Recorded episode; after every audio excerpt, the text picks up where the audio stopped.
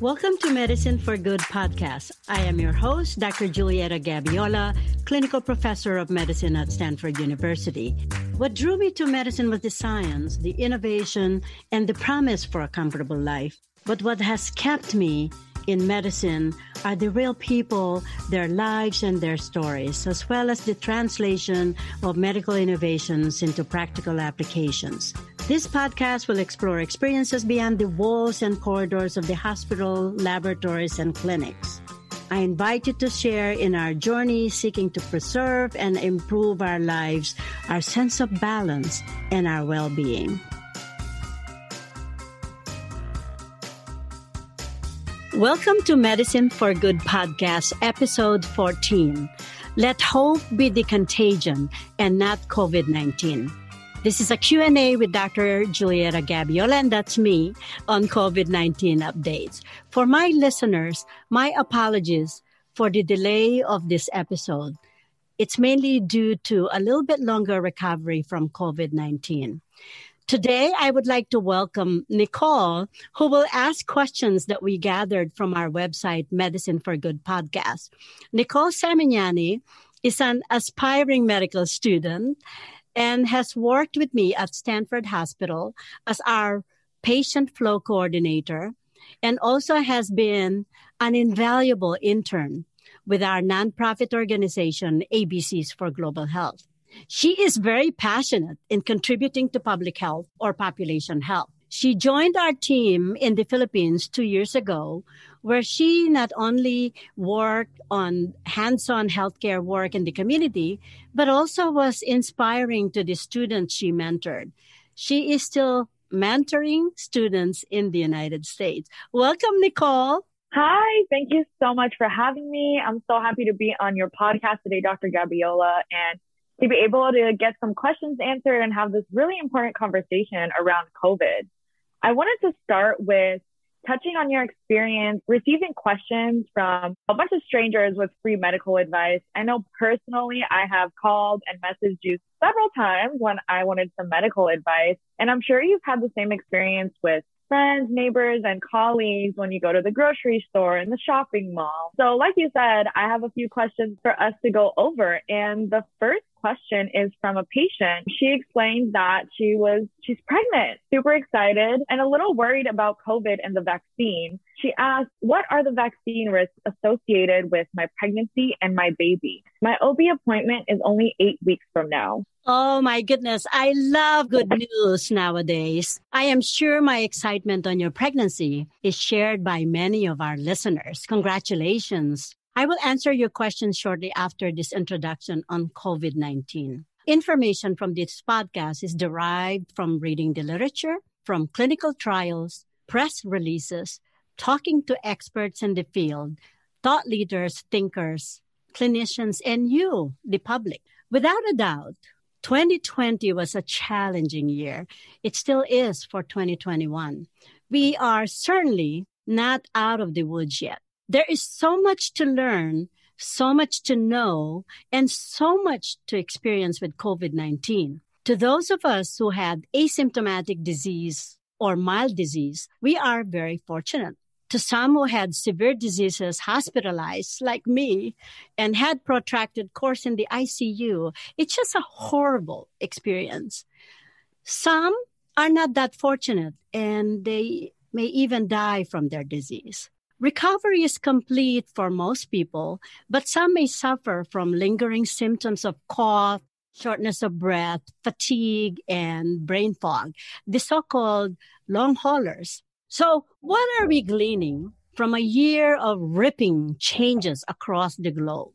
At the start of the pandemic, while the world watched China deal with the surge, we were somewhat in denial that it will not reach our respective countries.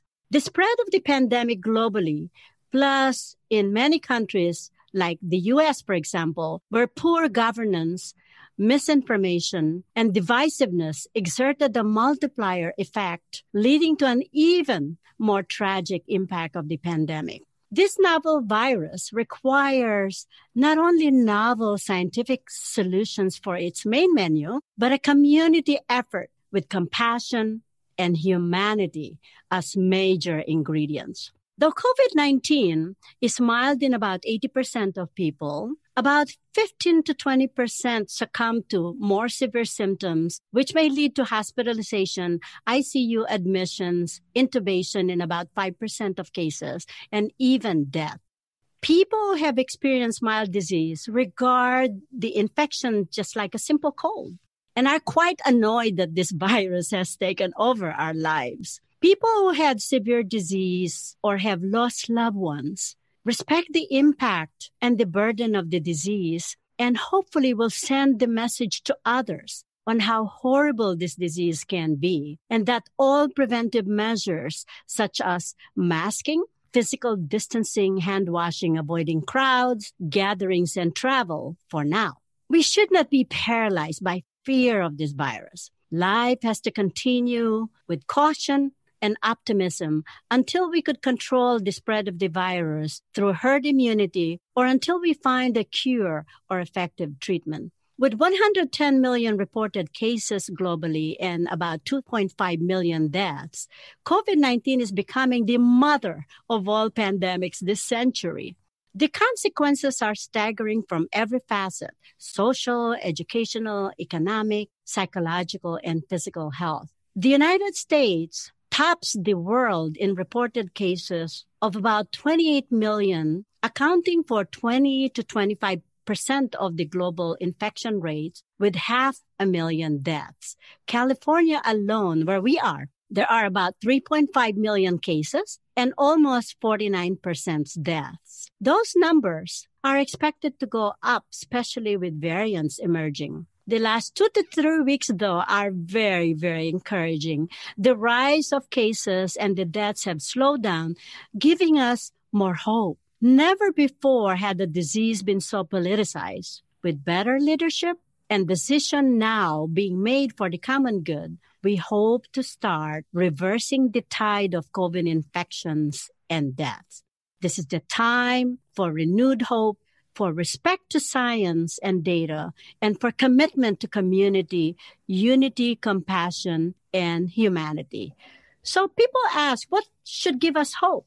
Well, the news like babies being born, like your pregnancy from one of our callers, the unprecedented record speed of vaccine development from efficacy and safety trials to the emergency usage, and now similar record speed of vaccination of people. In the US alone, about 70 million vaccines have been distributed and about 56 million administered. More than 1.5 million doses administered per day. This is a cause for celebration. In the UK, there were 16 million distributed, Canada, 1.3 million. In the US alone, eight vaccines have received federal funding through Operation Warp Speed with contract to about 600 million doses. Other countries like the UK, Canada, China, Russia have vaccines with similar efficacies. More hoping news. There's increasing acceptance of the vaccine, encouraging trends of reduction in rates of infection from the average of 250,000 cases per day in mid-January to now below 80,000 per day and decreased hospitalization from the 130,000 to less than 70,000 and now decreased deaths as well to below 2,000 mark. Then there is also this humane governance and cohesive leadership. There's this respect back to science and data with scientific leaders on the ball now. There's also better communication and dissemination of clear and honest information with more press releases, town hall meetings, more listening from our leaders. There's also a decrease in incidence of influenza and other acute viral infections, and also well-resourced countries helping struggling countries with this nicely integrated COVAX planning and sharing. And historically, pandemics and epidemics always get into control. Though variants or mutations are not surprising with any virus, we have shown thus far that vaccines are effective against these variants though with reduced efficacy. Pharmaceutical companies also and biotech companies continue to explore tailoring the vaccine development against the variants. Although vaccines are critical to control COVID infections and spread and hopefully get society reopened again, public health measures like hand washing, masking, and physical distancing have been shown to be very, very effective in preventing the spread of the infection. These measures have been shown to control infections and death in many countries like Thailand, South Korea, Japan, and New Zealand, to name a few. Stopping the pandemic will require a multifaceted approach such as public health measures, vaccines, exploration for more effective treatment and humanity, like, for example, helping each other and helping other nations. Yeah, absolutely. Look, there's so much to look forward to. And it's so important that we maintain hope and keep a positive outlook, at least for the next few months. I know it'll still be difficult, but I'm glad you highlighted all those things to look forward to. And also to continue that conversation, we need to be able to continue talking, especially with kids, because they may not understand everything that's going on. And that leads me into the next question that actually came in from a father. He said, I wear my mask religiously and sometimes my shield and gloves when going out. I still see people not wearing masks in public and it annoys the heck out of me. Seeing this at times makes me want to stop caring as I see some people don't seem to care at all. My daughter asked me, why do you want me to wear a mask when I always see people on TV in groups not wearing masks? How should I respond to my daughter? Oh my goodness. Thank you for that question and thank you for listening to your daughter. Actually, during COVID 19, appropriate messaging and listening are key.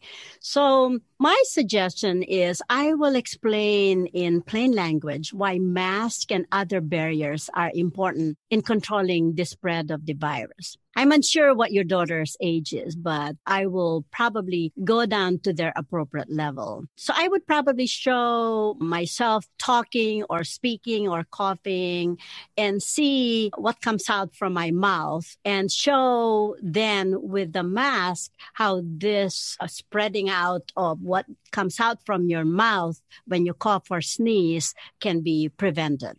So I will show the purpose of the barrier. And then I might even kind of like integrate stories. Like, for example, what they see, like stories of doctors and nurses in the operating room with masks on to prevent transmitting to the patients and prevent transmission of infected microorganism to the wound or the surgical field. Or maybe I will integrate experience. Like, for example, think about the experiences that you have when you visited grandma and you try to protect grandma if one of the kids are sick. So you have them wear mask or you wear a mask to protect your grandma if they are immune suppressed or if you are sick.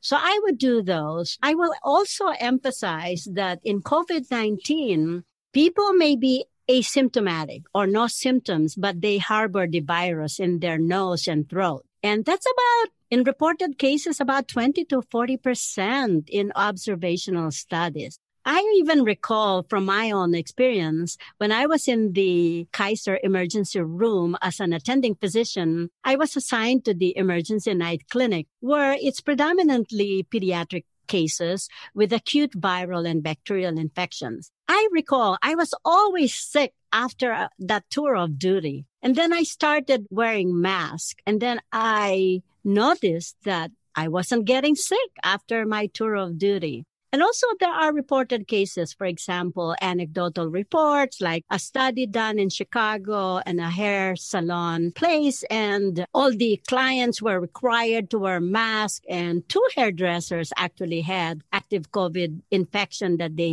they didn't know initially. And out of that 300 people in the salon, nobody had infection. I would do that in terms of explanation and I will integrate all your stories that you could think of.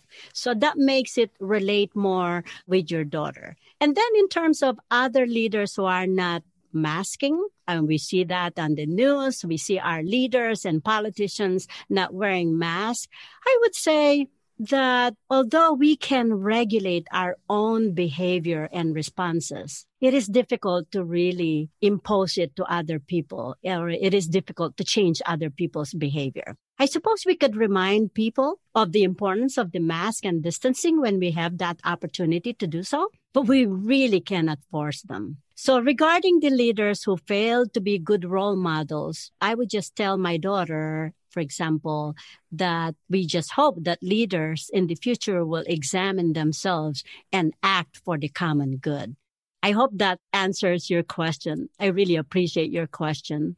Yeah. And I'll just add on to that question. The same daughter also told her father, my teacher said I'm better off outdoor rather than indoor. Can you explain a little bit why that is? Sure, sure. Yeah. So, so there's an interaction of how much virus you spread and it depends upon how severe your illness is. So the more severe your illness is, the more you spread out virus. And it also depends on how big your space is if you are indoor and if you're outdoor. So for example, outdoor ventilation is better and the air current will actually dilute any infected material out there that's exhaled from people who are infected. And also the virus is so sensitive to UV and changes in humidity. So masking outdoor, for example, if it's windy or stuff, you may not have to wear a mask, but when you're approaching people, you may be able to get away with just a plain cloth mask.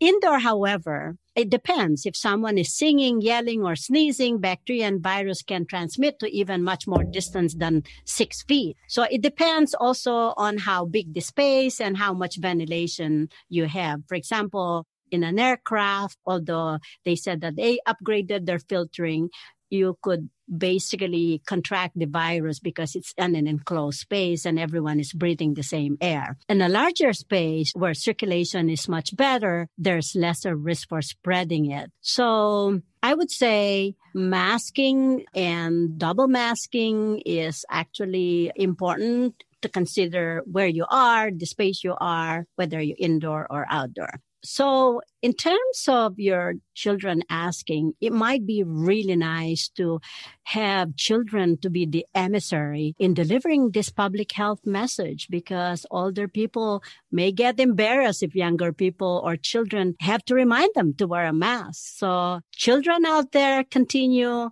convincing the older generation to keep using masks. Yeah. And also people say, well, I basically wear mask and then hope for vaccines and treatment. But I think those preventive public health measures are cheap and they don't give you side effects. And this should not be replaced by vaccines and treatment because in many countries where these public health measures are strictly followed, the infection rates are and deaths are much, much lower. Right. So, in regards to the vaccine and distancing, I feel like there's a lot of misconception that you receive a vaccine and everything is going to go back to normal, right? What is normal now? So, I'm curious as to what your recommendations are regarding that topic. Should people still wear a mask and practice social distancing even after receiving the vaccine? That's a great question, actually. And many people ask that because everyone is being fatigued in wearing masking and avoiding friends and family and stuff like that. So there's this COVID-19 fatigued in terms of following public health measures. But I would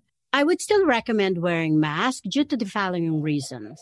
It takes several weeks after the vaccine to mount a response. After the first dose, you get a partial response. And it's not after the second vaccine that you may get 95 to 100% response. And that response is against severe disease, which is mainly the most important outcome anyway that we want to strive for. But the vaccines are only like 75 to 95% effective against mild disease. So it's not a complete protection. Like, for example, for the measles vaccines, which started sometime in 1963, the disease was not eliminated until year 2000. So most vaccines are most effective against severe disease, but not against milder form of disease or against asymptomatic disease. And then another aspect of that, we do not know if the vaccinated ones who have no symptoms, like the asymptomatic ones, but still have the virus in their nose and throat, that they cannot transmit the virus. We think that the virus may prevent transmission too, but studies are needed to determine this. So we still need to protect people who have not been vaccinated or who cannot be vaccinated, like a lot of the people who are immune compromised that they cannot receive the vaccines yet until it takes us to the herd immunity threshold, for example, which may take another six months. And then this future variants, I'm not really sure whether they may escape vaccine efficacy. The good news though is the mRNA vaccines may still cover the new variants, although there's reduction of neutralizing antibody levels. But the immunity goes beyond just antibody production though. And we'll talk about the B cell and T cell response and T cell, which is the cell mediated immunity, may be the main driver for longer lasting immunity. These are all our memory cells, killer cells, and helper cells. The studies to test the effectiveness of the vaccines on the trials only factored in basically the production of antibodies. Right. And earlier you did touch on double masking, and I have seen people go out with double masks on. So, do you think that it is effective, that it does provide a greater protection when you wear two masks? Yes, yes. So initially, when we were short of masks, I know there was mixed messaging there. People were not advised to wear masks because they were in short supply. Now we have more supply and it's, it's more consistent. So now double masking may be advised in cases like, for example, the emergence of this new variants. And also with double masking, it may improve the fit in your face because you see other people there with the mask like flailing open and incorrectly placed and incorrectly fitting their face. So the double masking may improve the fit and it does improve the filtering capacity. As long as it doesn't obstruct your vision, it may be recommended if you are in a closed space, if you're in front of an infected looking person, or if you are in front of a person who is immune compromised to protect them. So there are various ways. N95, for example, is good. I wear my N95 when I travel in a closed space, like for example, in an airplane or when I see patients. And even with N95, I still put a surgical mask underneath it because I seem to be allergic to the N95 component, the N95. So people can wear N95, which are really reserved for healthcare practitioners. So you could wear a surgical mask, for example, example, and a cloth mask on top of it. And some people have this knot and tuck. I don't know how it's done. They they knot it and they tuck it in so it, it's a better fit on their face. Or you may wear also that, as I mentioned, the cloth mask now they have filter inside it. So you could buy those. I'm not sure how much they cost. So depending on whether you're outdoor or indoor, depending on the distance to your conversant or depending upon the ventilation or the person in front of you, their susceptibility to infection and their risk for infection. Right.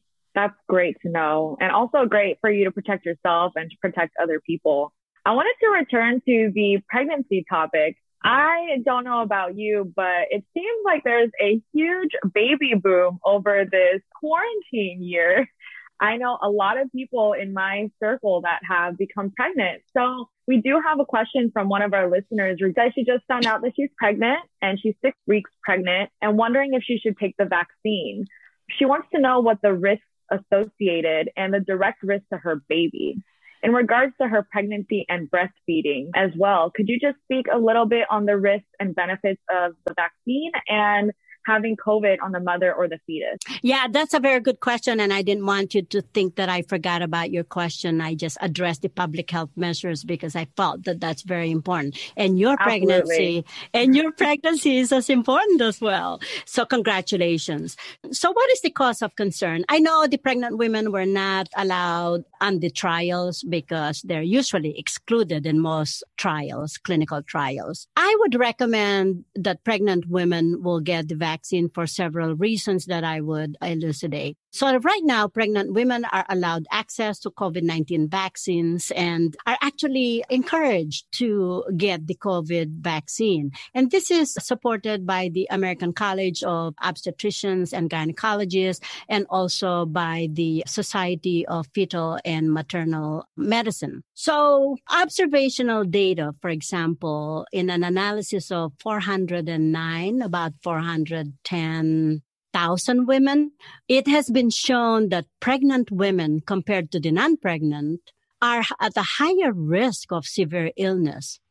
So hospitalization and ICU admission, if they contracted COVID, has been like three times that of non-pregnant women. And the intubation is about close to 2.9 times. And death is unfortunately also high, 1.7 times. On top of that, there's increased risk of stillbirth and premature birth as well, noted on those studies. The mRNA vaccines have been shown to be very safe in pregnant women. They don't alter your genetic material. They don't go into your nucleus and they are degraded easily and do not affect your placenta and your baby. They do not contain a live virus and cannot possibly give anyone COVID-19 infection. And they're less likely to pose any specific risk for pregnant women. So there had been more than 10,000 pregnant women on the true real data that we have when we rolled out the vaccine. And so far, there were no red flags and no significant adverse effects. So vaccines like influenza had been in use since the 1960s on pregnant women and vaccines like pertussis, tetanus, diphtheria had also been given to pregnant women for a long time now and had been generally safe. And they may even offer protection to infants as well. So I would suggest this. The risk and benefit of vaccines and the risk of infection in pregnant women must be weighed on and also a joint discussion with your OB or PCP will be very helpful and highly encouraged. Pregnant women, though, who are in the front lines, like healthcare workers and essential workers, are really encouraged to get it much earlier. And then how about during lactation or breastfeeding? As pregnancy, there is not much data regarding transfer to the baby, though. It is likely that the baby will benefit from the antibody and also may just digest the milk plus the antibody.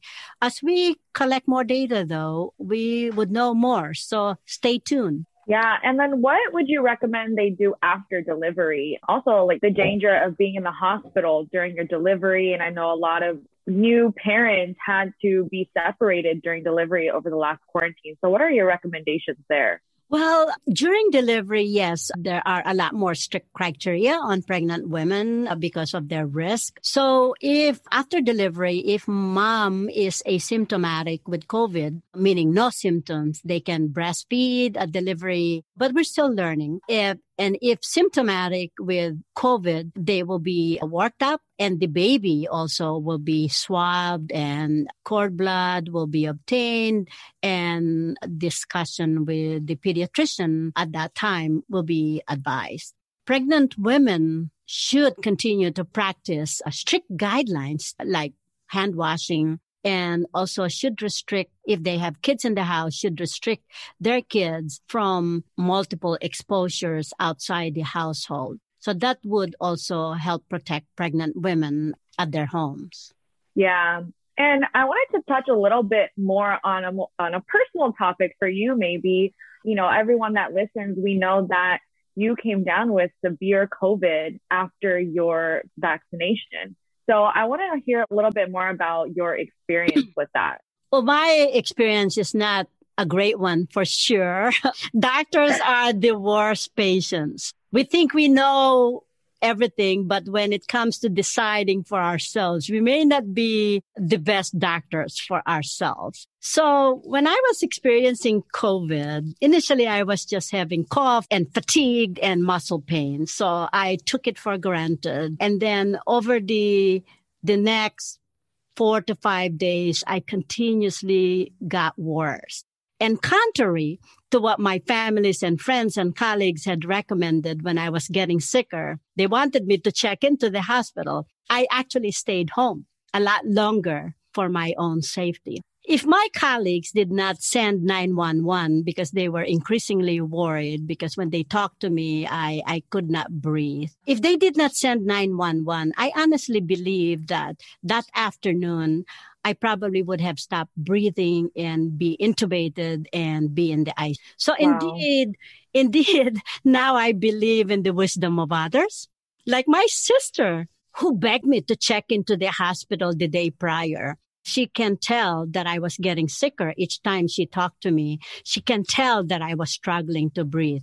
She said, I know you keep telling me that there's no treatment. It's a waste of resources to go into the hospital. I get that. But she said, in the hospital, someone can monitor and help you right away. At home, you're by yourself and no one can get close to you and no one knows when you are going downhill. So that's the challenge with this virus. Everyone avoids you because they are at risk and you don't want to expose them as well. So I know in the hospital you could get IV, they, you could get O2, and they could rapidly respond if you're going downhill. And certainly the IV, the oxygen in Decadron and the Decadron, which is the steroid, actually turned me around and gave me a jump start. So that was my experience in the hospital with COVID. Yeah, unfortunately, you had to experience that. That's not really something we want to have. And I know that a lot of family members have had trouble over this time with being separated from their loved ones and not being able to actually go and help them and just having to sit and wait and hope it gets better. Yeah. So I'm glad you went to the ER. I'm glad you're doing better.